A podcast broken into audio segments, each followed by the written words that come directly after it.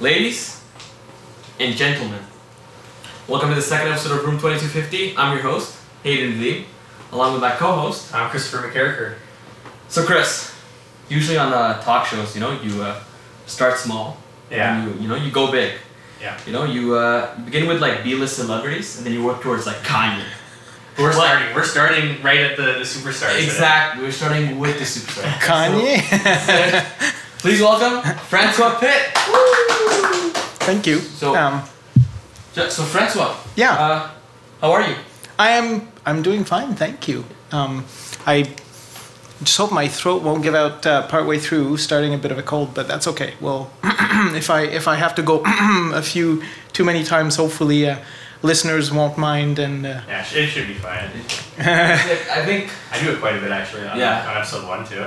It's almost like I just like I don't know. Your throat gets really dry when you're talking a lot. I think. Yeah, yeah, but you know, you would think, hey, wait a minute, this is a prof. Like he's got that training for talking Yeah. all the time, right? so he's good with it. Uh, yeah, but can't fight uh, can't fight against those little viruses. Uh, Yeah. Yeah. sometimes. I think we also get a bit like self-conscious. Like, I think so too. Yeah, that's what happens with me quite a bit actually. When I have to like I'm talking on stage on the mic, I'm just like oh man, like I don't know. I I, I understand. All right, so Francois. Yes. Um, so for those who don't know, who are you and what do you do? Okay. Um, I am. So let's start with the official titles and all that, right? I'm an associate professor teaching stream in the Department of Computer Science. And what that means is um, I'm a faculty member who doesn't have to do research as part of his duties. I focus exclusively on the teaching. Um, and to top it off, for the last few years, and, and this year again, uh, I'm working as the associate chair for undergraduate studies. And what that means is I look after making sure that our undergraduate programs and courses are running smoothly. I help um, deal with any situations that come up that can't be handled directly by the instructors and uh, and generally help make sure that all the rules and regulations and so on are, are followed properly and make exceptions when exceptions have to be made and so on. So what's like your like day-to-day schedule like? I spend a depressingly large amount of time sitting at my desk answering email. Um, I'm afraid it's not very glamorous. Uh, I try to liven it up by, uh, you know, walking over to the undergrad office and having a quick chat about something and coming back and doing more email. And that's really, I'm, uh, I'm afraid, most of what it is. I mean that's that's kind of almost like what being an undergrad is. I think too to some extent. It- just yeah. yeah. emails, it's Facebook messages. Or. Yeah, you, Slack. yeah. you, you spend a bunch of time glued to a desk, unfortunately. Yes. Yes. I mean, that's. I guess that's why I feel like that's why a lot of people got into CS though. Don't do that. Yeah, except, you know, it, I think for a lot of us in the teaching stream, uh, you'd, you'd find exactly the same feeling that the times when we can be up in front of a classroom doing the teaching, those are the times that we look forward to the most. Yeah. I mean, that's the that's the break in a sense. Yeah, yeah, of course, it's part of the work, but that's the part where it's like, okay, this is gonna be fun. This is gonna be, you know, it, it's it's the fun part. It's uh, it's it's not anything beats greetings. Like, Yeah. Well, well, I mean, I assume maybe maybe grading. Yeah. Like. yeah. Yeah, grading is uh, not the funnest part of the job either. I, I agree. Yes. Well, that's what TAs are for too. All right. So uh, so how was your first week back? it's been really hectic. Um, one of the things that happened uh, this year, unfortunately, is uh, just at the end of August, we lost someone uh, just temporarily, medical leave, uh, in the undergrad office. And so we ended up short staffed and with mostly a bunch of brand new people in the undergrad office, and they're all doing a good job. They're all um, working like crazy to try to look after everything, but they don't have the same amount of experience, and so everything takes a bit longer.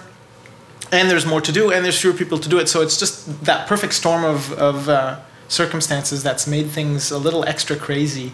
Um, I mean, Starfall is always a little crazy, Absolutely. but this year it's been it's been a little worse. So, you know, for anybody listening in, please be patient with us and forgive us if things uh, aren't happening as quickly as you would like. We are working on it, um, but that's basically what the situation is. yeah. Uh, well, Chris, How's your first week back? It's been it's been pretty good. Uh, I guess I've already started to get kind of like a swift like kick in the butt with some of my courses. Like, so I've been taking 411. And Ah. it's, it's not it's not that it's it's it's particularly you know in a vacuum hard, but so much so much of the math is second year math, and me as like a final year student, I'm just like oh man, I haven't done this math since second year. So you managed to get in though, so But that's I- pretty good. I, I do have yeah. I mean, I have the prerequisites for it, Okay. but just like oh man, I, I haven't done some of the stats for two years now, so it's like I have to remember it all. Uh-huh. And it's not so bad, like kind of learning these things individually, but kind of having to uh, like when they just show these lecture slides and it's just so much. Fair- Fairly simple statistics, but statistics nonetheless. I'm just like, I, I don't know what's going on. I'm gonna have to like spend Yeah, a couple yeah, hours after this lecture remembering it all. Um, so that's mostly been how it's how it's been for the first first week or so.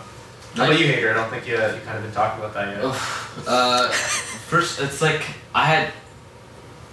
This is more or less like probably like the busiest week I've, I can remember. for Yeah. myself, and uh, it was already busy, um, like planned. Unfortunately, like we had I had like a something come up, and that just made it that much worse. And it's like I'm like, oh man, we so many things to do. Uh, I think like the way I can quantify it is like how many hours of games have I played this week, Yeah. and the answer is zero. Like, yep, that's how busy I am. about yeah. sums that up. I guess you're looking forward to. Um, I think right now that there's interviews for CSSU people. Yeah, I'm actually looking forward to that to have to do you know less work Let's work. once they they're on board. That's yeah. So we'll go straight into housekeeping, but that's what we're looking for. Uh, so the CSSU uh, right now is uh, we're looking looking for applications for just general positions. Uh, we're looking for first year reps, uh, webmaster, which is people who more or less will take care of the CSSU website, and office ops, which is uh, helping around uh, the office. Uh, the gen- we're also gonna have a general council applications going out live soon. And it's with soon, I- it's with an asterisk. So, so, so it's gonna be soon. Um, that these these two positions, like the general council and the general position we're giving out right now, they're not mutually exclusive. You can do both. But if you wanted to be a bit more hands on, you should more or less wait for the general council. Um, did you guys have any housekeeping? Anything you guys want to say? Um, no, I think I've I've Yeah. said pretty much what I wanted to say I already. guess you know small amount of housekeeping. Depending on when this, this, this episode goes live, hopefully it's, you know within the next couple of days. If the, the CDF, the CDF, the CSSU website is still down, we're, we're working with CDF admin to, to get it back up. Basically, we've been changing servers, so a couple uh, configuration things have to be changed. But we're working through that. It will be a backup soon enough. All right. Uh, one shout out uh, to Vic Records Yeah. for uh, letting us host this podcast in their office. To tie into that too, we're gonna have uh, be having some Vic Record stickers in uh, in room twenty two fifty, the actual CSSU room. Um, so if you want a couple of stickers, they look really nice. Come pick them up. Yeah. All right. So before we uh, start asking you questions, Francois, we're gonna go through the news. Okay. And uh, That's so fine. this week is obviously a big piece of news. Uh, Times Higher Education rankings came out. Oh yeah. Yeah. So, University of Toronto currently for 2018 is 22nd in the world, which is two spots higher than last year. Is 24th. So this year we're tied. That's good. With, yeah, it's good. Two improvement. Yeah. We're uh, tied with the University of Singapore for, for that spot. But uh, so they have this like setting where you can like I guess organize it by like departments. Yeah. Uh-huh. So I tried to organize it by computer science, but for some reason it wouldn't populate. It just gave me like the default rankings, which I like for like in in order for certain subjects, for certain subjects it didn't. So I'm like, yeah. like yeah. somebody should just message me and be like, listen, you need fix. I almost find it ironic too of all for, on the website of all the all the majors you couldn't properly sort by. It was the people, you know the, the one department for people who probably made the website. Uh huh. So, but there were one one subject did work, which was accounting and finance. Which, if, for those of you who don't like, maybe didn't listen, I'm, I'm actually a Rotman student. So does anybody want to? You guys want to guess where U of T ranks for accounting and finance in the world? Uh, maybe I'm being you know too liberal here, but eleventh. Maybe. Eleventh. Okay. I, I have no idea. It, Second. second. Second. Wow. We're behind University of Pennsylvania, where the the business school is Wharton, which is where uh, Warren Buffett went. Okay. Okay. So, but like, yeah, Rotman That's is awesome. second in the. Wow. I was I was blown away because you know as an accounting student, I definitely didn't think that. But I think I think for CS last last I heard we were actually I think top 15, but don't don't quote me on that. It might be a little bit lower, a little bit higher. no, I, the, I like I know like usually generally speaking we are in top fifteen. Yeah. We definitely rank higher than what we are overall. Overall, for sure, yeah. I'll but, uh, admit I don't remember what the Times ranking was for CS. I know that the figure that that uh, sticks in my head is there's another ranking, QS ranking or something like that, Okay. where uh, where for the last couple of years we've been at number ten in computer science. Well, yeah. Right? Yeah, I remember. I actually remember pridefully reading that earlier this year. So you know that's uh, It's a really good. that's pretty good. Yeah. Yeah, no, that, Yeah. I mean, that's like, you know, like top 10 in the world. It's a big deal. I, I mean, I think U of T CS has always been kind of a, a forerunner to it in CS um, research. I think I think I remember reading we had the first supercomputer ever in Canada. Um, that was here at uh, at U of T Mhm. George. yeah.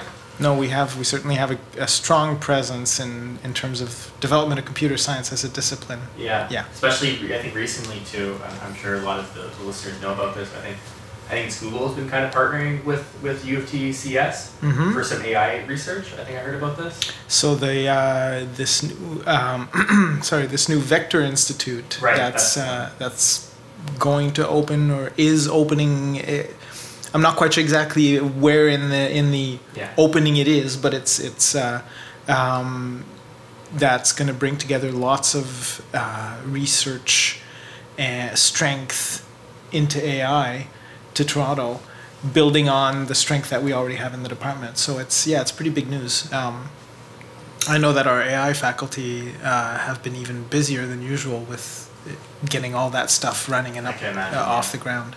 That's solid. That's It's- good. Yeah, it's good stuff. All right. Well, uh, I'm gonna go into like the other Canadian universities. So um, UBC is second in Canada, which is I, I thought I was surprised. I thought McGill would be there, but it's no, it's UBC, which is Okay. UBC actually is a very good yeah. yeah. They're so Mhm. they're tied for 34th. McGill is 42nd. Uh, so that means we have three Canadian universities in the top Fifty. 50, one being the top 25, which is us. Then McMaster's 78th. The University of Montreal is 108th. I'm actually I'm surprised actually. McMaster's that high. McMaster. Like, Yeah. That's, that's good to hear. I uh, I know like McMaster's like forte is their medical, Uh-huh. Right. right? Yeah. But uh, I, I'm like, like ooh, like 78, like that's a good rating. yeah. So the rest are either really far away. I believe uh, I, I I think Western was like 178 or something around there, and then like Waterloo was like in between 200 and 250. So so in Wow. CS U tradition, you know, take that Waterloo. Yeah. But yeah, all right. So that was like the big news. Uh, now we're just gonna. I'm gonna go through like two bits of news from the varsity. So, the city, the city councilor uh, is proposing that we they zone frats and sor- sororities as uh, multi-tenant buildings, which means they're gonna be taxed differently. So I'm like, I mean, like I I don't think anybody here is part of a frat. Like I don't really No. care. Yeah. But yeah, that's the tr- city's like, yeah, we're changing that around. huh. Okay. I feel like most of our listeners also probably aren't part of frat. Yeah, no. Sorority. yeah, but it's I mean it was U of T news. Uh, but other thing is that uh, so there was an audit done of the Canadian Federation of Students. Yeah. Well, it's always a big uh, big Uh, topic. oh. Big topic. this was a secret bank account with over two hundred thousand dollars in unauthorized transactions. that Uh, Jeez. and I'm like, I'm like, all right, like, you know, obviously wherever there's students is gonna be a little bit of like, you know, dilly dallying, but two hundred thousand dollars. That's not a little. That's not. It was like so. It was a, over the span of four years. So that means fifty thousand dollars a year. Wow. Yeah. Yeah. So that's just two bits of news from the varsity. Uh, just gonna go through a bit some news I read off BBC. So, R- Rovio, Rivio. I don't know. So the guys who made Angry Birds. Okay. So Okay. They're going public. Their valuation is one billion dollars. Oh, jeez. Which is I'm like, ooh, that's that's pretty high. I'm like, I know like they have like they made that movie. Apparently, I, I'm pretty sure it's successful. Probably, I, yeah, I guess I guess you I, I wouldn't know unless you know unless you have a little kid or something. Yeah. You are a little kid, Yeah. I guess, like But uh, I know, like I know the studios like diversified their games obviously because they made a lot of cash when Angry Birds first came out. Mhm. But uh, like I mean, like I'm happy for them. I'm like one billion dollars. Yeah. But yeah, That sounds a little. it's a bit too much. Yeah. You know, I was actually thinking. I wonder if that's lower or higher than it would have been three years ago, though. Because I remember you know when it was first very big. There was a you could see- big craze, right? You would right? see it everywhere. Like even in high, I was in high school, and my friends played it. Um, and like later, kind of started attracting the younger generation. They had kind of all these little stuffed animals. And Yeah, stuff. that's the thing, right? They kind of went overboard on the whole merchandising. I, Yeah. yeah. I wonder if that hurt them or helped them. But So usually sure. for like I don't know. eva- so usually for like evaluations, because valuations are usually done by. It's they're not obviously done by like banks and like companies that go in the public. yeah, So they want to see uh, what's the amount of revenue earned in the future. So that's generally like you know just like a heads up. That's how that's Okay. how valuations are usually done, but they're usually wrong.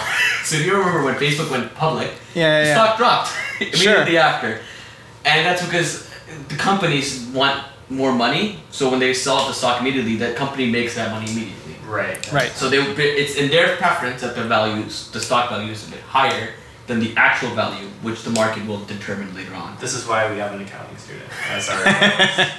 Uh, so yeah, so that's that. Uh, in other news, iPhone X, yeah, Oh, big news. low low price of nine hundred ninety nine dollars. USD. U.S. dollars. Uh, Yeah. So that means in Canada it's like fifty. mil- No, it's like uh, It's gonna a lot. fifteen hundred dollars for the highest version. But like the, the U.S. too. U- so Canadian. fif- so fifteen hundred for Canadian. Oh, the Canadian. highest. Okay, Yeah, The highest okay. model. I mean, that's still really high. I mean that's like it's like more than my PC cost. I mean, it looks like a nice phone. It's just, yeah, like, I, I don't know if, I don't, I don't make enough money yet. At least, maybe, hopefully, a one day I will. Where it'd be like fifteen hundred dollars. I'll take that. But you know, The- for a phone, I don't know if I can justify that. It's and and the thing is, Apple keeps. I mean, it it that was the big thing when Steve Jobs was there. Is you know, they kept driving that that uh, that demand, and people Yeah. kept going for it. And you keep and they they've kept doing it, maybe with, uh, you know, I don't know if the the amount of flair that's there is the same as Yes. it used to be, Yeah.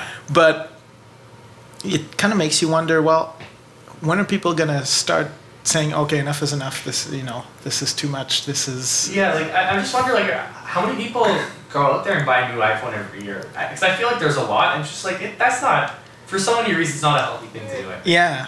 even if you can afford it, it's just I don't know. Stop. I don't, I don't think it's a good If, thing. if you're gonna buy the iPhone X, stop. Uh, so I will say on that note, uh, you know, like how many times you can do this. Uh, if you look at like maybe the top past five, so you maybe the, no, uh, past five, maybe even past ten years, Yeah. uh, companies that have made the highest amount of profit. If you look at private companies, it's Apple.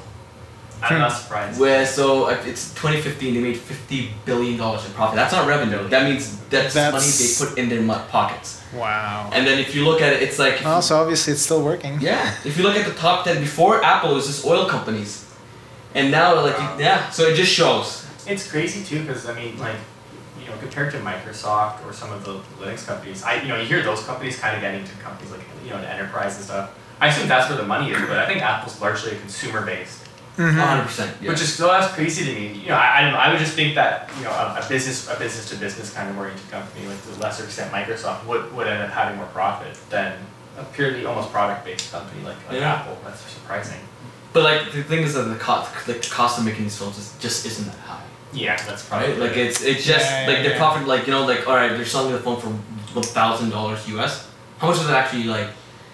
If you if you don't if you this their hardware cost like we'll take away the cost of actually running the company and the marketing, but if you just look at the hardware cost, it's probably not more than two three hundred dollars. Yeah. At the highest, probably even lower. even lower than that. Yeah. But yeah, so it just yeah, they make they make quite a bit of money. They run they know how to run a good business. It's more of a marketing Mhm. it's more of a marketing company than a tech company, I'll tell you that much. I, yeah, I agree. Uh, but uh, I don't know if you guys watched the thing, but there was there's actually uh they had a problem with their facial recognition on their phone. Uh, Which- they, which was that? uh, the iPhone X. So basically, uh, they had it in the back, Okay. and then a bunch of people were moving it around. Every time you move it, it tries to scan for a face, and Oh. because it didn't, it'd be an error, right? It didn't scan face. So when uh, the person presenting, I forgot his name, when the person presenting, it said, "Oh, too many, too many, too many attempts." Put it in the fast. they had to go get another phone. It was like a 10 second like mishap, but like when he got the second one, it worked fine. But I'm like, Unfortunate. it was unfortunate, but I guess they're like, update the, update immediately. so this and this immediately trigger. But that's the iPhone. Um, but in, I think this is more in web issues. Equifax. So if Oh, you guys yeah. don't know, Equ- Equifax is a. How do you describe it? It's like a It's the credit- it's credit a credit rating. bureau. Mhm. Yeah, it's like more or less a credit company. They were hacked. Now, Yeah, yeah, yeah. so if you're an American and you have a credit card, chances are your social security network net number is out. Even if you're Canadian, you handle with Equifax, there's a chance you're breached. But I want to bring up one point that's very important. In Argentina, Yeah. their password and their login for like their for their main thing, like the main account, was admin, like A D M I N oh. for username and password.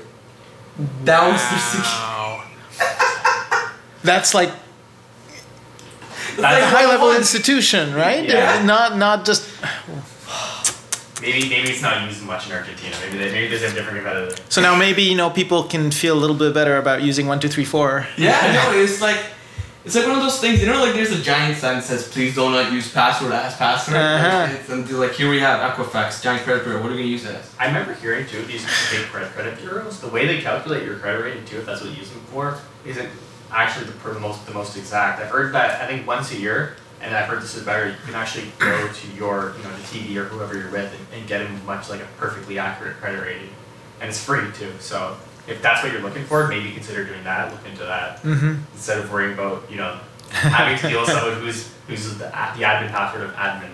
Yeah, So yeah, no, it's Oh, uh, yeah. You're, I think you're entitled to like once per year for free. To That's right. credit. And yeah, go for it if you if you have credit cards. If you never use a credit card or don't have any loans at all, I don't know why you would, but yeah, that's that. Uh, one little bit. Of, do you guys have any other news? that Maybe you guys read. No, no. I mean, I think you, you kind of Nothing. Yeah, nothing. Yeah. Good ones. I um I just want to I just want like this is bothering me and like like this has been bothering me for a week so I have to bring it up. Sure. So you guys know the movie It that just came out. Yes. Have you guys watch it? I No. haven't, but I've heard I, I've heard very good things about Yeah. it. So far. Okay. you know it's good. I'm not gonna spoil it, but I think it's uh, you know I thought it was a pretty good movie. Like solid 75. Uh, go watch it. Yeah. So it's good, but once you watch it, and if you haven't read the book, Mm-hmm. Go to Walmart or Indigo, find the book, and read the last five pages. Because it's not the same ending in the book. And I, I know nobody's read the book because the book came out in like the 80s. it's, it's a in fairly popular book. It's actually. fairly, yeah, but. I read the book. yeah, a long time ago. So you know the ending in the book. Actually, I don't remember Okay. because it's been too long. That's, that's probably good. Because let me tell you, I, I don't get disturbed easily. But my god, it's the ending in the book. Like it's it's fucked. like there's no other way. Like I don't know. It's it's my. I was I was like, this man is on LSD when he does this. Like when I actually. I speaking of that, I've heard that he, for many of his books, he was like battling like you know substance abuse. Yeah, that's true. And apparently, I think he said it, it influenced his writing. So I'm not surprised So there if, go. there is, if it has some very disturbing ending or, So- or not. Francois, do yourself a favor. I think go back I'm, I'm, gonna, read I'm, gonna, I'm gonna stop you here. If it's if it's something very disturbing, I don't know if people want to go out of their way No, no, no. just to You need it.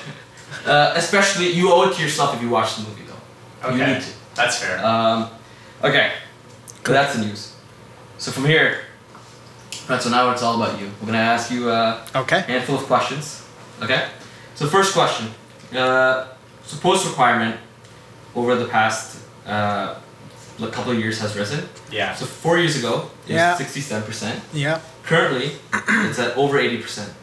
So, what it like you know for for first years maybe they don't, they don't really know, but like for us, it's like what what is responsible for this Yeah. rise? Okay.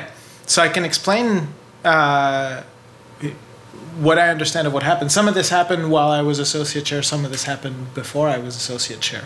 Um, but here's uh, basically how things played out. So back in 2014. Um, Okay, and now I want to make sure. Well, actually, the exact date doesn't matter so much. The exact year doesn't matter so Yeah. much. But um, there was, prior to 2014, our programs, our specialist and uh, major programs, were type 1. Uh, if now you, you know, other than administrators, maybe not that many people know exactly what that means. Yeah. So type 1 means you just, if you want to sign up for the program, you just say, I want to sign up for the program, and that's it, you're in. You, Okay. You know you, you just have to declare that that's the program you want and that's the program you're in period no no need for any particular requirements um, and then there was a year and i think that was in 2014 or it might have been the year before where you know, enrollments were starting to climb up. So we weren't yet in the crazy phase we're in now, where things have just been climbing higher and higher at a faster and faster rate. It seems like, um, and that one year, a large number of people signed up, much larger than before. And what ended up happening is we had a bunch of our second year courses where there just weren't enough seats. So now here we were with dozens of students who were in the program and couldn't get into their second year courses because we couldn't mount new sections quickly enough and, and we couldn't accommodate all those students. That was clearly a bad situation. And so the decision was okay, well, you know, we've seen enrollments starting to rise the last couple of years. This year is kind of indicative that maybe there's something going on there. So for next year, let's make sure we don't fall into this situation again where we have so many students we can't teach them all. Um, and so let's let's put restrictions on people getting into the programs. And since then, that's basically, I'm sorry, what we've been fighting uh, with year after year is, on the one hand, our capacity to teach students in second uh, years and higher um, is limited by the number of faculty members we have. I mean, one of the things we don't want is we don't want students end up making their way through the entire program and not once being taught by a faculty member because all they got was was sessional instructors. Not that we hire bad sessional instructors, but that's not the experience we want for Right. for students. You know, in computer science at U of T, it's sort of the the goal there is to give people a good experience interacting with those top researchers, those faculty members, and um, so there's that side of it. Growing the teaching capacity is not an easy thing to do. Um, we could just, you know, in principle, open up a whole bunch of sections of a whole bunch of courses, but then you'd end up being taught by Anyway. who knows, Yeah, right? that's Um, which is which is not what we want. So there's no good solution. In other words, you know, either we uh, try to teach every single person who wants one of these courses and wants into the program, but then the teaching you get is not going to be at the level we are satisfied with. Right. Or we say, no, no, no, that this is silly. We're going to keep the quality of our teaching uh, high because that matters to us.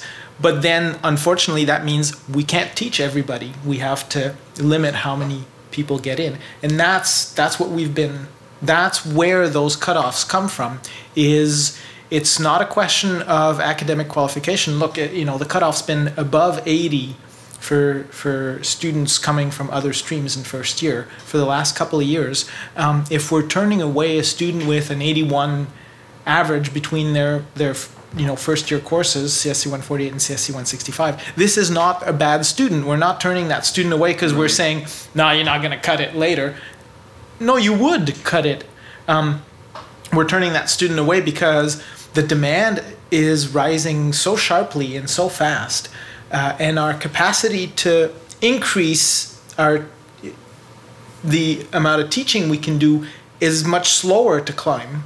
Right. And so that gap keeps getting bigger, and because the gap keeps getting bigger, there's more demand, and we can accommodate a little bit more of that demand, but nowhere near as much as the demand is growing. We have to keep, you know, putting that Bar uh, higher. that bar higher.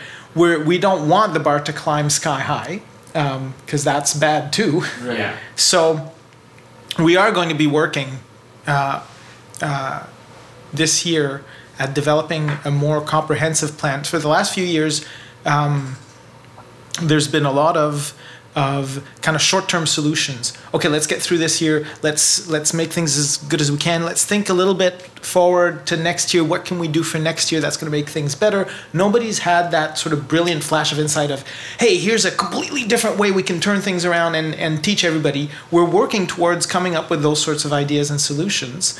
Um, we're going to be doing that a little more purposefully, a little more intentionally this year uh, to try to to accommodate that ever rising demand. So with the new the new accommodations, then can we can can students this year and I guess upcoming students expect there to be basically more slots then for for them to get in? Um, so I don't really know for sure. that's the that's the hope. Yeah. Is that uh, you know we we have kind of a rough number in terms of how many students we think it's reasonable to get into second year to get accepted into Yeah. a specialist or a major program. Our goal is for that number to keep. It's been going up, whether or not we want to, and we've been sort of you know dealing with the fact that it's going up. What was the, Um, what was the number roughly last year that, that how many students were, were able to be admitted properly to the post? I don't have the exact number. It was probably it was around 400. Okay, so that, that, that I think that is higher than than uh, Um, I, I was there I think three years ago. I think it was about three hundred. I think. Yeah. So that is So it's been climbing, um, and and we want to accommodate that growth. Yeah. That's the thing, right? But we don't want to do it in a bad way.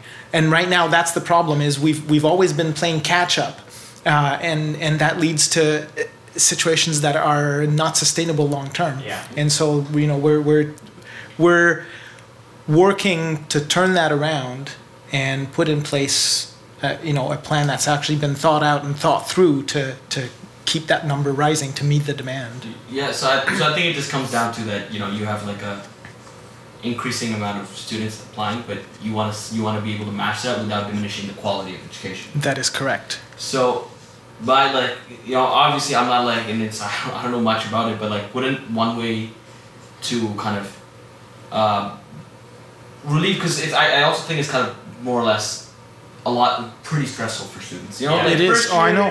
You know, it's like you know, it's like you know, like oh, here you are. You need this really high mark Yeah. in these two classes I know. that aren't easy. So Mhm. wouldn't it be more, I guess, like uh, wouldn't it be just easier if the when they're applying from high school, like all right, like, not even from the like from post, even from like raise the standard from high school. So that way you just have like a smaller pool of people applying in. Ah, but here, so here's the interesting thing. So two things to that. Um, the uh, the admission cutoff for students into first year computer science from high school is already the highest of all the admission streams in arts and science. Or I don't know if it's exactly. Really? Yeah, um, we were up in the in the low 90s um, for for this year and last year as well. So we're up in a range where it's already astronomically high. Like we can't say okay, you need a 99 or a 98 to get. You know, Yeah. it, it's silly. So that has there's not much room there Yeah, left to to right we're getting also if we're getting into that high range i- i- it's not clear that it's it's really what we want either right just sort of Yeah. academically but getting into that high range uh, of, of cutoffs from high school the other drawback is well those students are excellent students they have a lot of options and so there's a lot more variability in terms of are they going to come to U of T or are they going to just choose to go somewhere else? It gets harder to make predictions and to, to make projections in terms of number of acceptances. And so there's more variability. And so every once in a while you end up with a year like a few years ago where there was a big bulge of students coming in. Um, in first year computer science admission stream, much, many more than had been projected. And so now all of a sudden, on top of everything else, we were dealing with this extra bulge of students, you know, coming into first year and and applying for post admission the year after, and so on. So it that's one of the things um, that makes it tricky. The other thing that makes it tricky is we actually, and this has been surprisingly fairly stable the last four or five years, the number of students who get admitted to a specialist or a major computer science program is every year about half of those students are students who were in first year computer science and half come from other admission streams Yeah. because and and part of it is that I think computer science in high school is not one of those things that's standardized to the same level as a lot of other disciplines, Hundred percent. right? So a lot of students come here with very wildly varying backgrounds, wildly varying ideas about what computer science is. So they get here, they know I want to do CS, they take their first year CS courses, they realize, oh man, this is not at all what I thought it would be. I, I really don't like this for whatever reason, or something else hooks them up, right? Because uh, that's part of the model in arts and science in first year is, hey, explore, take take courses in many different things. So they, requirements. right? Yeah, and and it's a good thing because it, it that's kind of part of the point. The philosophy behind arts and science is to say you have all of these things available to you, all these these uh, areas that you can study. Try something new. You know, see if there's something you'd enjoy. And so some students get hooked on something else and switch out. So that's what happens at that end. And then at the other end, you have a lot of other students who are in the uh, you know sort of the mirror situation who come to U of T thinking I want to study physics, I want to study, I want to I'm in life science, I want to you know whatever it is that they're coming here to study, and they figure in their first year, you know, it- probably wouldn't hurt if I learned a little bit of computing. They take that CSC 108 and they fall in love, and they realize, wow, this is so much not what I thought it would be, and this is this is not as hard as I thought it would be, and I'm enjoying this a lot more than I thought I would. And so we get a lot of students at the end of their first year, and even, you know, later on in their programs, kind of discovering computer science, realizing this is something I'm good at, and this is something I really enjoy. And so, and we don't want to we don't want to tell all those students, eh, whatever. We you know we don't have room for you because You're it's all the school. right. Um, so we we our preference really is to say, well, we we want to have room for both kinds of students as much as possible. So far, we've been able to do that. Um, there are uh, there, there's things in the works at Arts and Science in terms of the admission stream. So the computer science admission stream in first year um, likely will will go away anyway. Uh, we were not sure exactly when. So that's going to change the picture again, in that we won't have different cutoffs anymore. It'll all be a single cutoff, and Okay. everybody's going to be treated equally, which is frankly our preference too. Yeah. Um. So, so, so to get back to that, then, if so, you so basically, then, if you're if you're just a regular art science student versus Yeah. a computer science stream student, um, if you'd have the same cutoff to get into the post, then, um, what kind of incentive then would there to be to apply to be a to apply to the, the CS stream versus just the general art science stream? Okay. If you're a Well, um, I mean, ultimately, if the stream goes away, then it then it's not going to matter because Oh, everybody's going to be the same. yes, yes. Um, but if the cutoffs were the same, right now the the first year computer science stream gets a few advantages. Um, one of them is the cutoff. yeah. They get that little bit of a discount, if you will, on their cutoff, right? Um, the other one is uh, priority enrollment in those Yeah, first year right. courses Okay. um, that we can grant to them as a group that if the group is not there that's one of the things we're going to have to work out is Yeah. how do we manage enrollment in our first year courses if there is no easy to identify group of students that we want to give priority to um, and where we don't currently have the capacity Okay. to teach everybody that's one other piece of the puzzle that we're working on is trying to grow that capacity in first year Right. Okay. um, another thing is, I, I don't remember if you mentioned a rough date. Um, going back to the, the more long term solution as well Mhm. cutoff, I guess this is probably part of it. Um, when can students expect to hear more about, about the long term solution? we're working this fall uh, on starting to examine those ideas and trying to draw up some solutions. Um, I think by the end of the year, by the end of the academic year, we'll have an idea of of the ideas that we want to pursue. Um, so I expect, you know, in terms of it, there's there's going to have to be a bit of back and forth there as well Yeah. between us and arts and science and other parts of the university to make sure that the ideas that we have can actually you know are sensible in, in terms of resources and so on. So i i have a feeling um, we likely won't be making any official kind of announcement until those details have been sorted out. Yeah, that, that's very reasonable. so probably into next year. Can, can students who are currently first years in the computer science stream right now expect to see any benefits potentially from the long term solution, or will it largely be oriented towards the, the new coming students that will then be into first year? So our plan is, I mean, if we're going to grow capacity, if we're going to make it possible to teach more students, we want to make it possible to teach more students at all levels. Right. Um, in terms of putting this in place uh, and rolling it out, uh, it's certainly something that we're going to keep in mind that we want to make it easier for students to come into first year, but we also want to make sure that we have more room in second, third, and fourth year. So it, the, the, uh, you know, Okay. I, I that's my expectation. We'll see in terms of the details of actually rolling it out how it works out. But Yeah, my that- expectation that's is that we're we're trying to grow in all those ways at once. Okay. Yeah. Okay. so that was like the The first question. that was the big question. Yeah, like Of five. no five. Yeah, eh, but that was like the big one because I feel like that was the thing. Like I've even I've seen this outsider. 'cause I think yeah, I think a lot of people kind of I want to hear about about uh, that question. I think I think there's a lot of insight I haven't actually heard from before, Yeah. which is good. And I think you know I think a lot of people are Good. Because generally speaking, it was like, why is the department doing this? Because they want the money.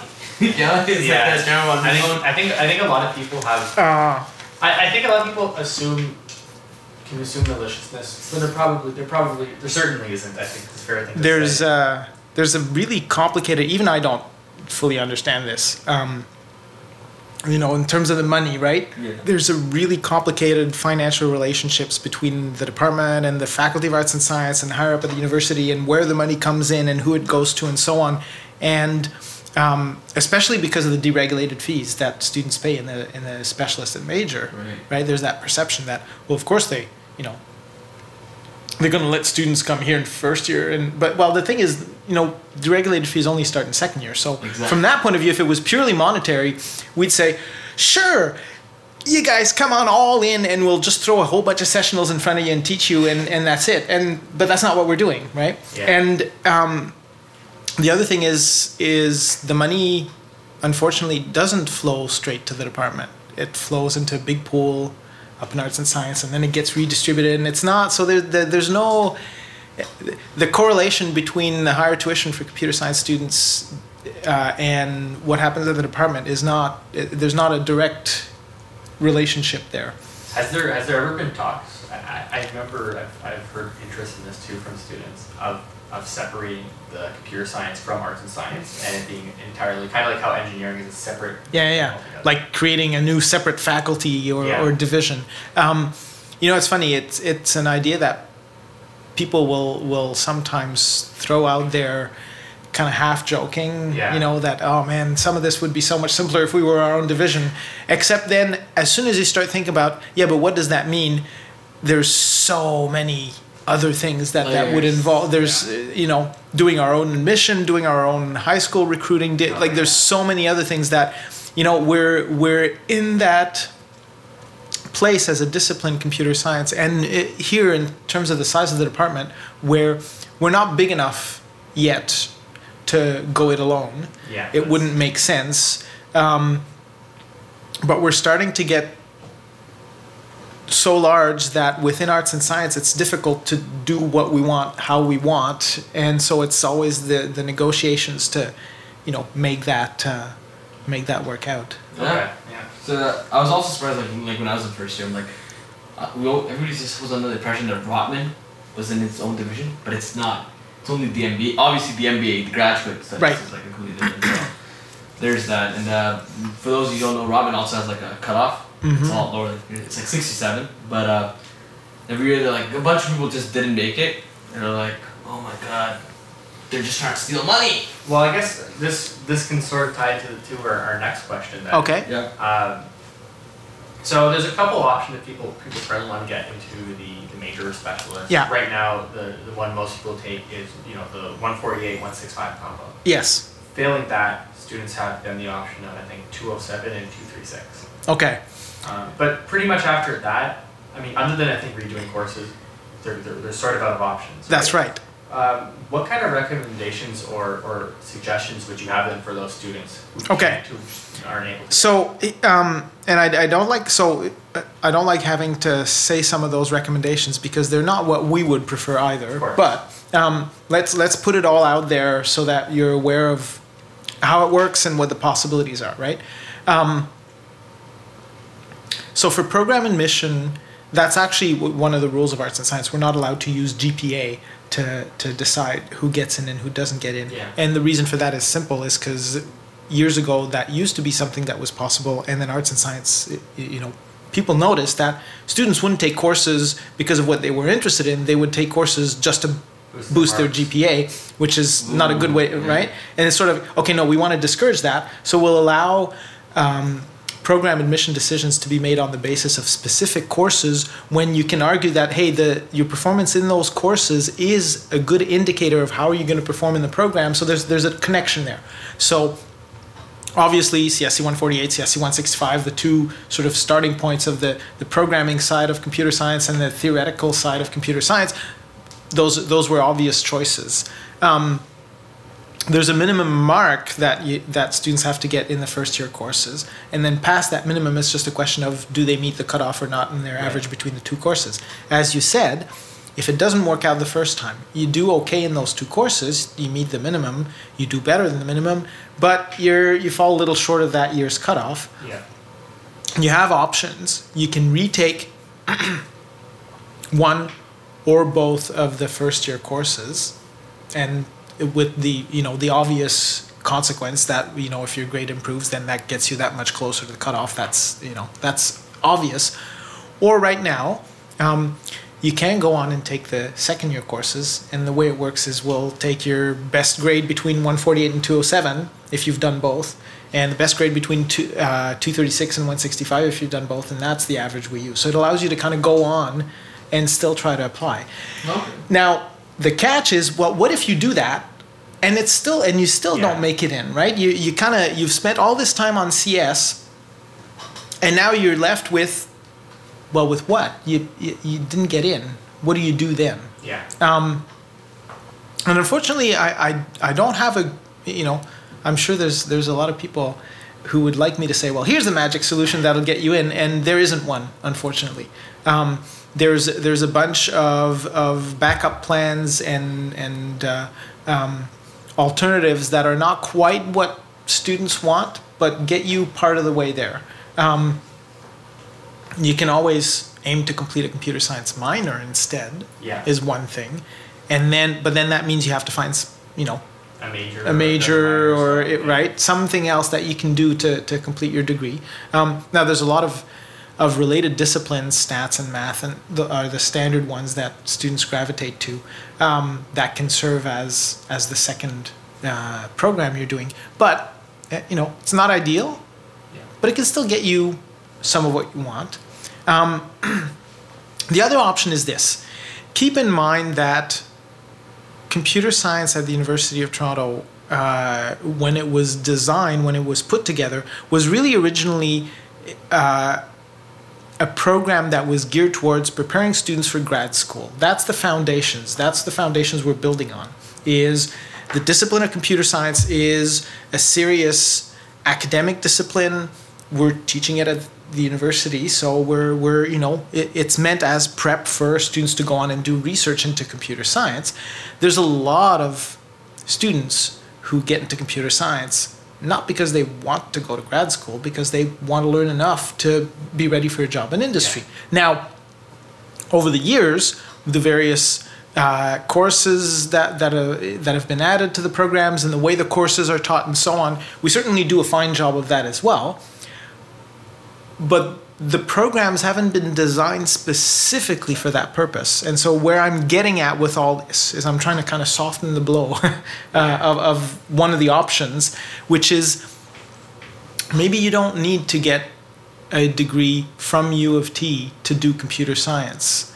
Um, and that's what, what I was saying earlier. I hate having to say this because if you're here, we'd love to have you here. Yeah. We just, there's too many of you and not enough of us, is what it boils down to. Um, we haven't worked out yet a good way to be able to teach everybody who wants to come here. And, and uh, that is one of the options is to say, do I really need computer science from U of T to be able to go out there and get the job that I want? And nowadays the answer is well, no, not not necessarily. You can get a computer science degree from lots of other institutions, and there's there are a lot close by, so thankfully that's helpful too. And you'll have just about as much luck getting jobs uh, once you graduate because that's the way the market is nowadays.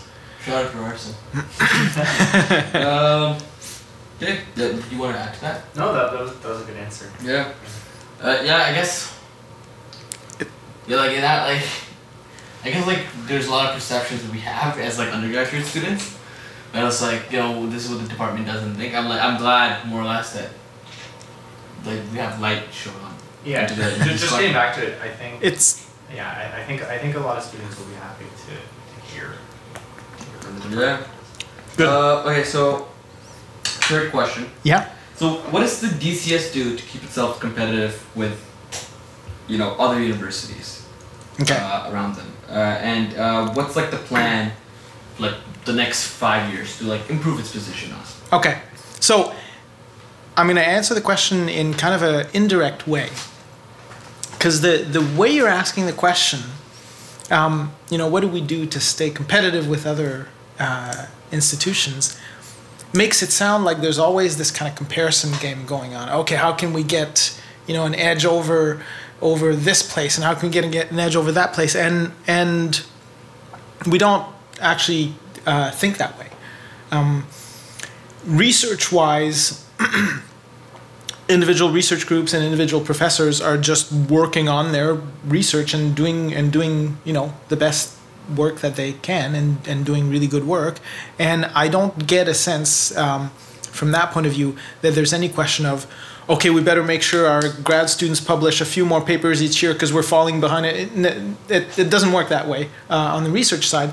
And it doesn't work that way on the teaching side either. Um, we're lucky in computer science we have a really large group of teaching stream faculty members in the department. There's 12 of us. Um, I, I don't know if that's the largest concentration of teaching stream faculty members in a department in arts and science but it's certainly among the largest if, if not the largest and we are constantly working um, to, to improve that teaching uh, a lot of us are engaged in in uh, sort of pedagogical research. Like we don't do research into the CS. We do research into computer science education. How to how do we teach better? How do we teach more? How do we make things easier for students? How do we improve the classroom experience and so on?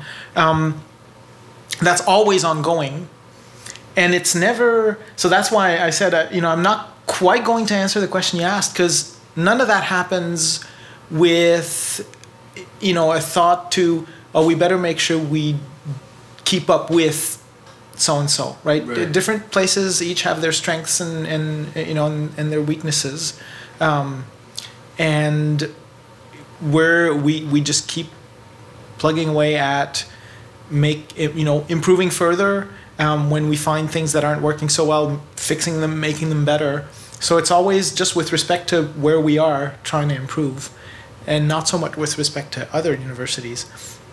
In terms of plans um, I think you brought up the plan. I, I mean that's part of what I talked about earlier, Yeah. right? Um, we're we're really proud of the of the teaching and the research that we do uh, I, here.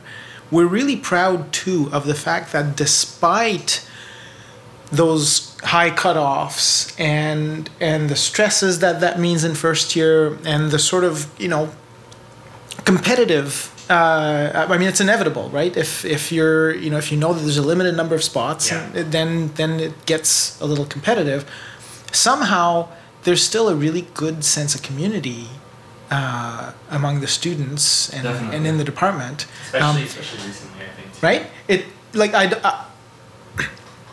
I'm not as directly involved with with all the various student activities and so on that happen within the department, um, uh, but I, I don't get the feeling that even in the first year courses that we've got that stereotypical you know pre-med cutthroat uh, culture. And we're worried about that because we don't you know we, we see that there's a risk that it could head that in that direction. And we're that's one of the things we're working on. So in terms of five year plan not so much a five year plan but one of the things that we're constantly thinking about and trying to work on is trying to make sure that we maintain that community because computer science at its heart at, at its heart once you once you get into it you realize you know it really is a very social kind of discipline. Um, it, it's not just you and the computer; it's you and other people working on stuff together. Yeah, that, I mean that's, that's the nice thing. I think everyone has their strengths. Even going to, to one six five, there's always that you know that question that one person kind of knows a little bit better than the other person. Uh-huh. Like, hey you kind of focus on this one a little bit and kind of help me explain and explain it. And I, I know this one a little bit. So I'll focus on this one and I can help you explain it. Yeah, yeah, yeah. Um, going back to that, I was I was in the first year that I had the cutoff. I, I believe it was 20, 2013, 2014. Okay. When it was still sixty seven percent, I believe. Yeah. Um, and, uh, and on top of that, I knew a couple people who were first years last year going into going into the cutoff basically, you know, had to apply to the Yeah, yeah, program. And, it, and it's very true where you don't it's not particularly cutthroat. People are pretty pretty open to things. I think for me, I think met about half of my my CS friends were in first year in those courses. I, I, I it, and it is surprising. I'm not sure why. I, I you know what I, I think you kind of touched on it actually that just in spite of the cutoff, where I think in lots of situations would encourage kind of cutthroat behavior. Mhm. CS is one of those things where unless you're some some god basically, you can't you can't do it on your own. You Right. Need, you need friends, and I'm, I'm sure there's lots of people who are able to do it on their own. Saying that, um, that I don't think will ever go away. yeah. That's a good point. That's a, I think that's good. Um, I think comparatively speaking, Rotman did have like your first year did have a bit more. Not like a it, it did have a more competitive vibe in first year, okay. but it definitely dies out after that. Yeah. Like after second, as soon as you're in, it's like here notes, here's this. Especially for like we have a lot of group assignments and Okay. group presentations. In terms of that, it's like all shared, like right. Okay. Like, you know everything's clear. So I think I think that is it's great that even though U of T, uh, the- there- you know you want to have healthy competition. Right. Right. That's the thing. You don't- It's not that you don't want to be competitive, you, but you want it to be healthy, so you, don't Yes. have malicious intent for other people, but you do want to be like, hey, look, his work's good. I want to see if I can make my work better. That's right. Yeah. Uh, No, I uh, okay. I'm glad you used that phrase because yeah, I think that's exactly right. Healthy competition. What Yeah. you don't want is um, to develop some kind of culture where anybody feels like their best chance is to sabotage someone else. Yeah, exactly. That's that's you know uh, that would be awful. Yeah, And thankfully, I've never heard of that. uh, no, I, I haven't either. Right? Yeah, I, I, I- I do feel like it, that's something that U of T, s- as a general, has tried to maintain. Yeah. Well, I, and it's like, like again, U of T is a competitive school, but it's I'm like glad that it isn't that you know it is an unhealthy competition. Right. Yeah, So- I'm glad that doesn't. I don't think that particularly exists in U of T CS. Yeah. That's so maybe maybe in engineering. Uh, okay, so fourth question. All right. So over here, Yeah. this is maybe where we want some unhealthy competition. No, we always this is this is a question I think. um, so I've been I've, I've been in CS, CSSU for the past few years, Mhm. and there's a certain time of the year where occasionally it's either just hi- grade 12 high school students or students with their fathers or Mhm. mothers. They come in and, and they start asking. about a place. And they, Yeah, they yeah, yeah. My, my, my student, my student, my son or son or daughter wants to go to U of T or Waterloo. Uh huh. And they always ask, you know, what are our thoughts on that? And obviously, we say U of T is an awesome school. Yes. Um, but we kind of want to hear from your your your perspective. What from from a perspective of a student, why Yeah, yeah. why CS at U of T versus YCS at Waterloo? So I've been uh, I've been asked that question too. Um, now I will admit up front that uh, one of the things that I can't speak to very much is what is it like at Waterloo. I don't I don't really know. Boring. Um, but and I think somehow through the other questions I ended up touching on on a lot of the points that I can make to this. Um, generally, my own answer to this is well, I can tell you what things are like here. Yeah. And here we've got those three pillars. Uh, uh, we've got the research that's really, really strong Yes. and of a caliber that nobody else in Canada comes close.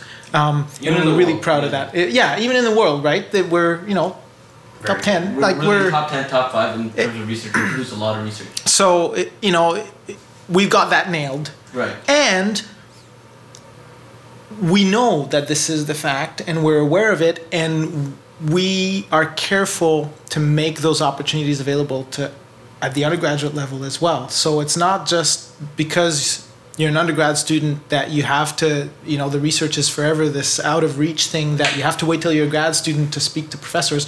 No we we want people to be involved right from the beginning.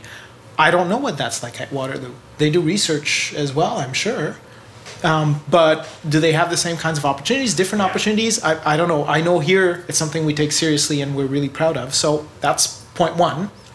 Point two is the teaching. And now there um, Waterloo for a long time has had that PR going where you know it's the place to go for undergrad, um, and and I think one of the things that people don't realize and do they have good teaching? Um, um, I, I, they do. Um, does that mean our teaching is bad in comparison?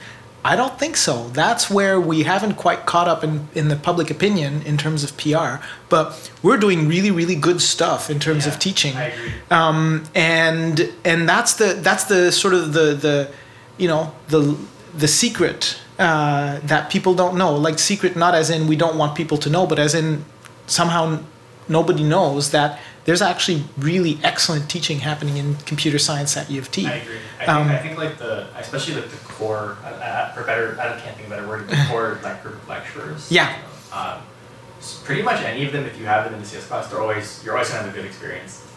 Yeah. I mean that's that's that's the investment that the department made, you know, years ago to say we're going to hire a bunch of those people into those teaching stream positions where they're going to focus exclusively on developing and delivering this top-notch education at the undergraduate level, and it's really paid off. Um, it's paid off because because as you say, we take very good care of those courses and it's paid off because the work that we put in also you know trickles down or up however you want to look at it Yeah. to to the the uh, the tenure stream faculty as well the people who are working on research those researchers um, they their teaching also improves at the same time as as our teaching improves because because whatever we do gets shared among everybody, not just among the teaching stream.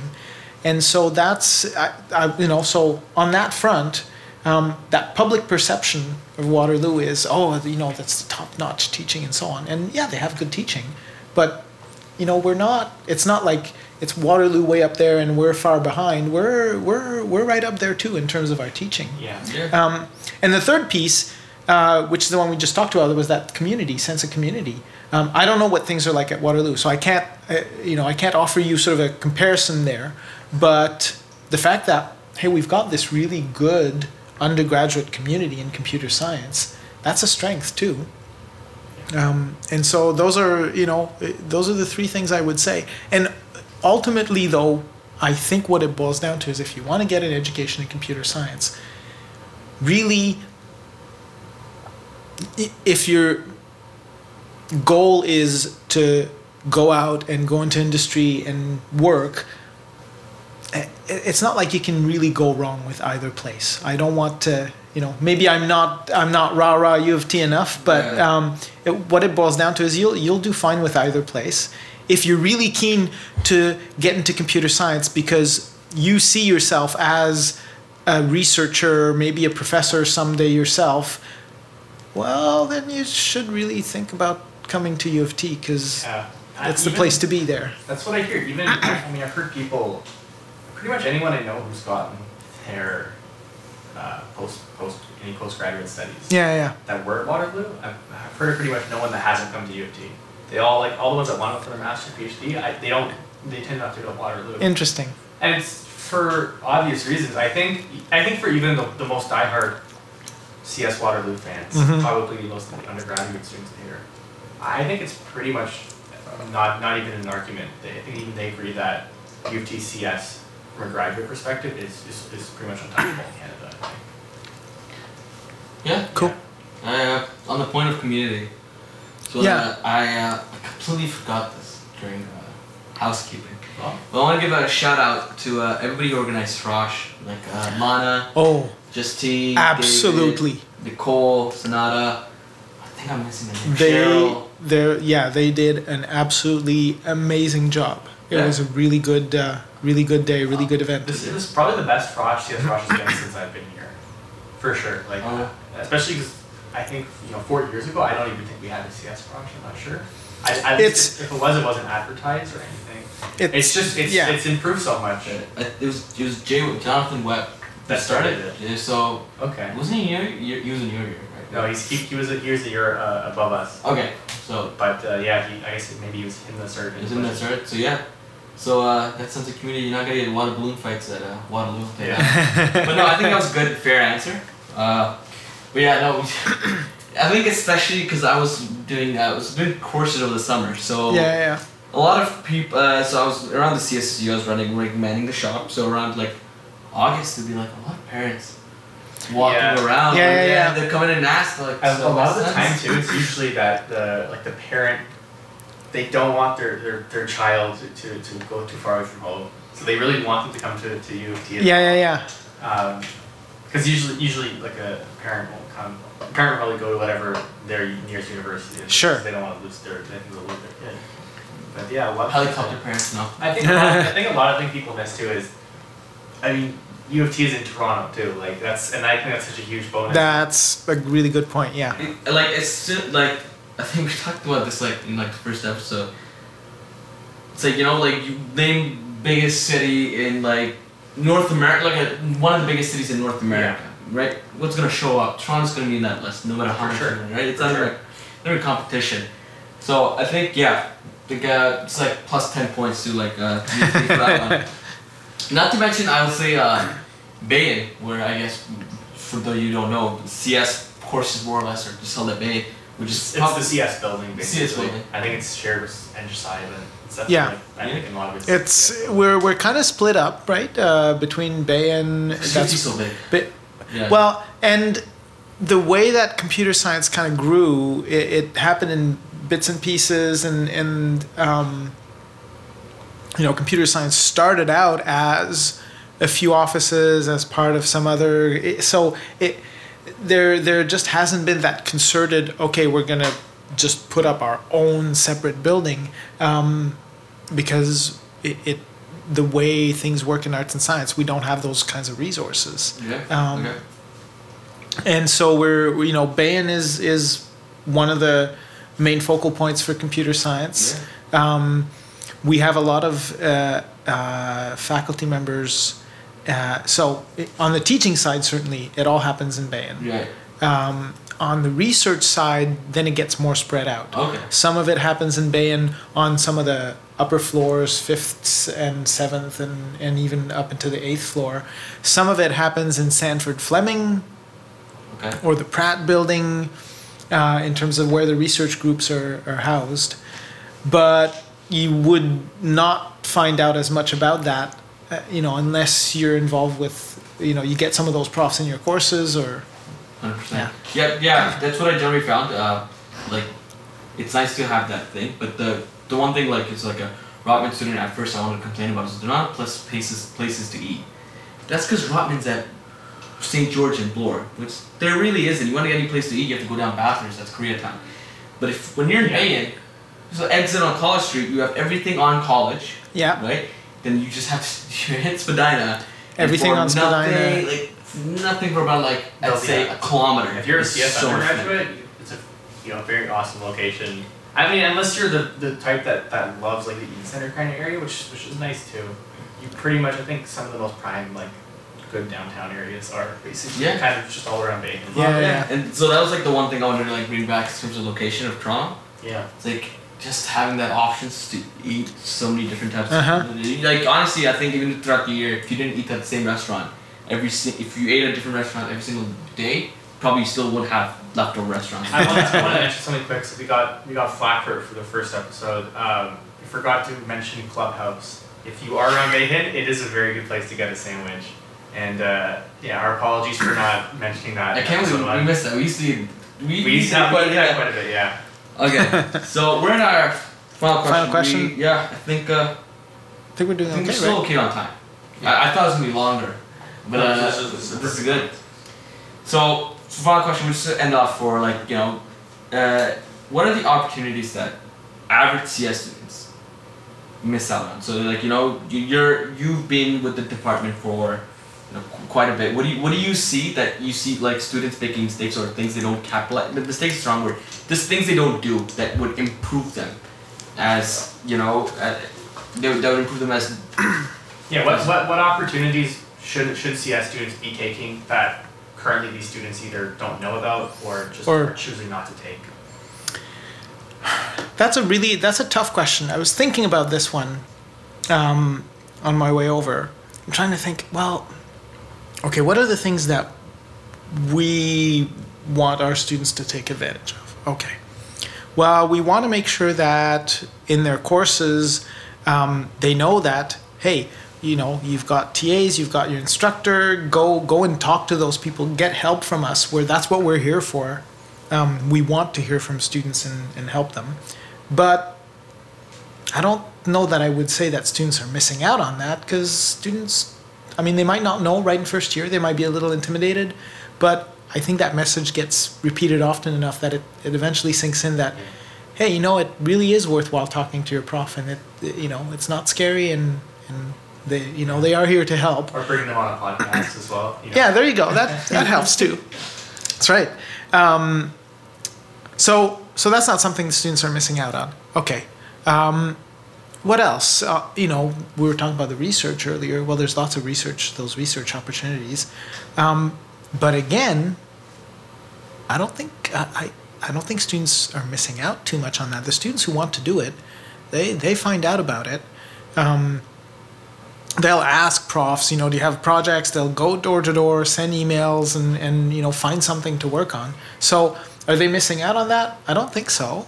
Um, and the message, I think, you know, that's one of the things we've gotten better at over the years. Also, Yeah. is is getting those messages out. Here's the things that we want you to pay attention to. Here's the things that you should be uh, looking for, looking at, and so on. Um, in terms of industry uh, contacts and so on, actually, that's going to tie back to an earlier question. That's something that I didn't mention in terms of uh, long-term plans. Um, uh, you know, we have had for a few years now the the uh, Department of Computer Science Innovation Lab, uh, Right. DCSIL.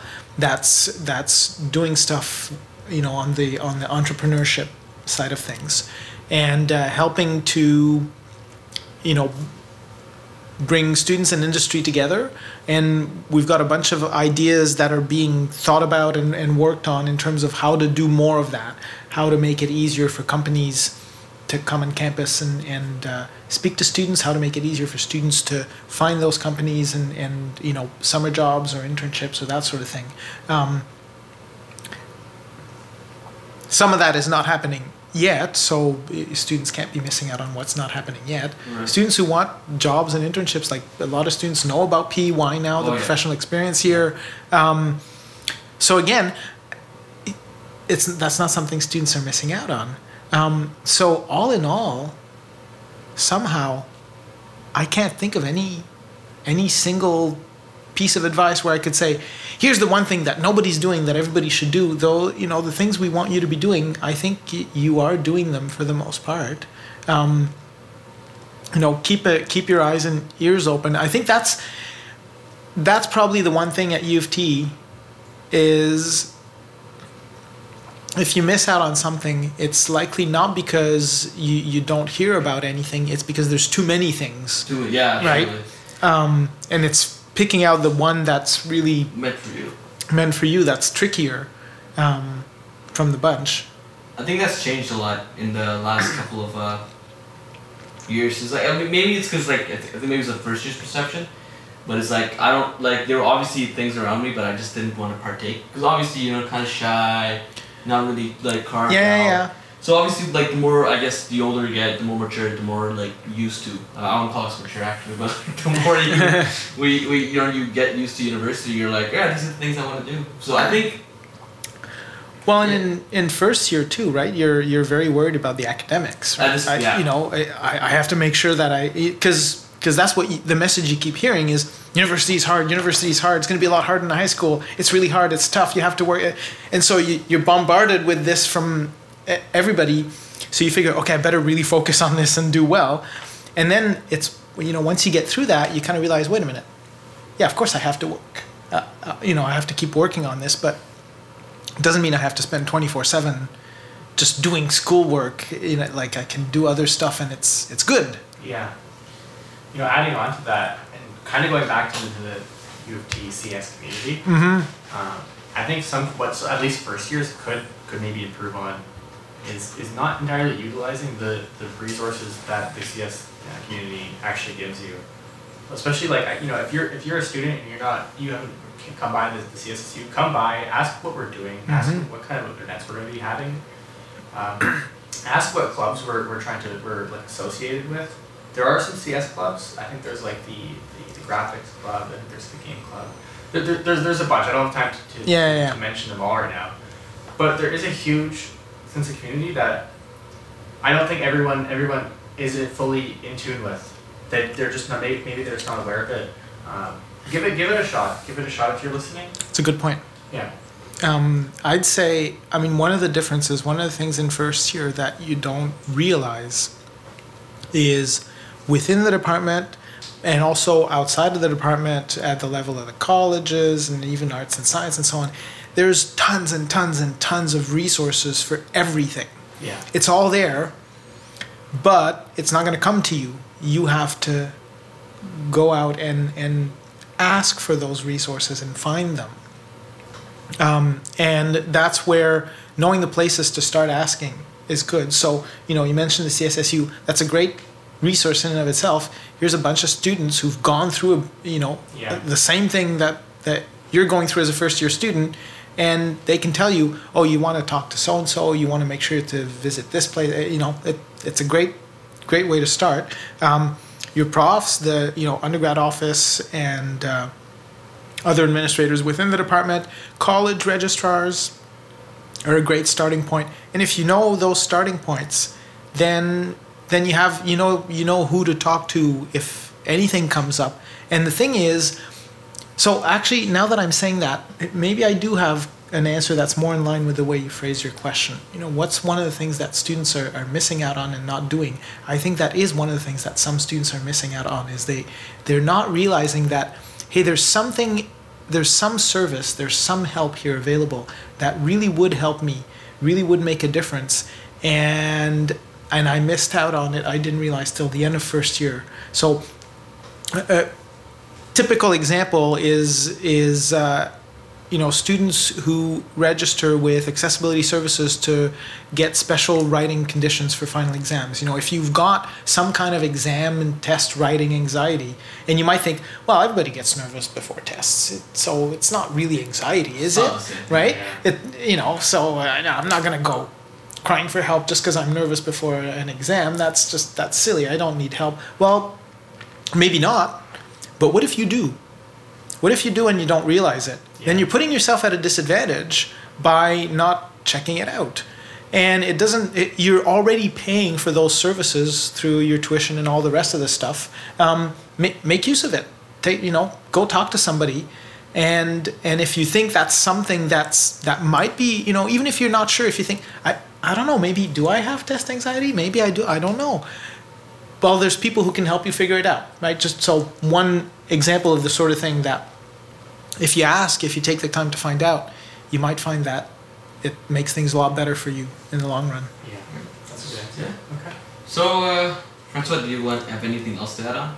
Or um, no i think throughout the questions and the discussions i've, I've pretty much said everything that i wanted to say we're you know despite the um, the limits on our teaching capacity and everything, we are really happy to have all of you guys here.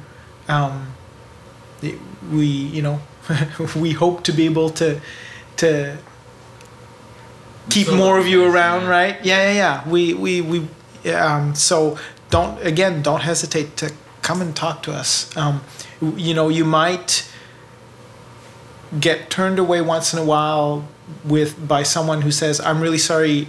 This is a really cool question, I, and I I'd love to talk to you about it, but I don't have the time right now." Um, that's the kind of situation we're in. Everybody's super busy, but um, but you'll you'll always find you know some uh, someone somewhere willing to, to listen and, and to pay attention to what you have to say.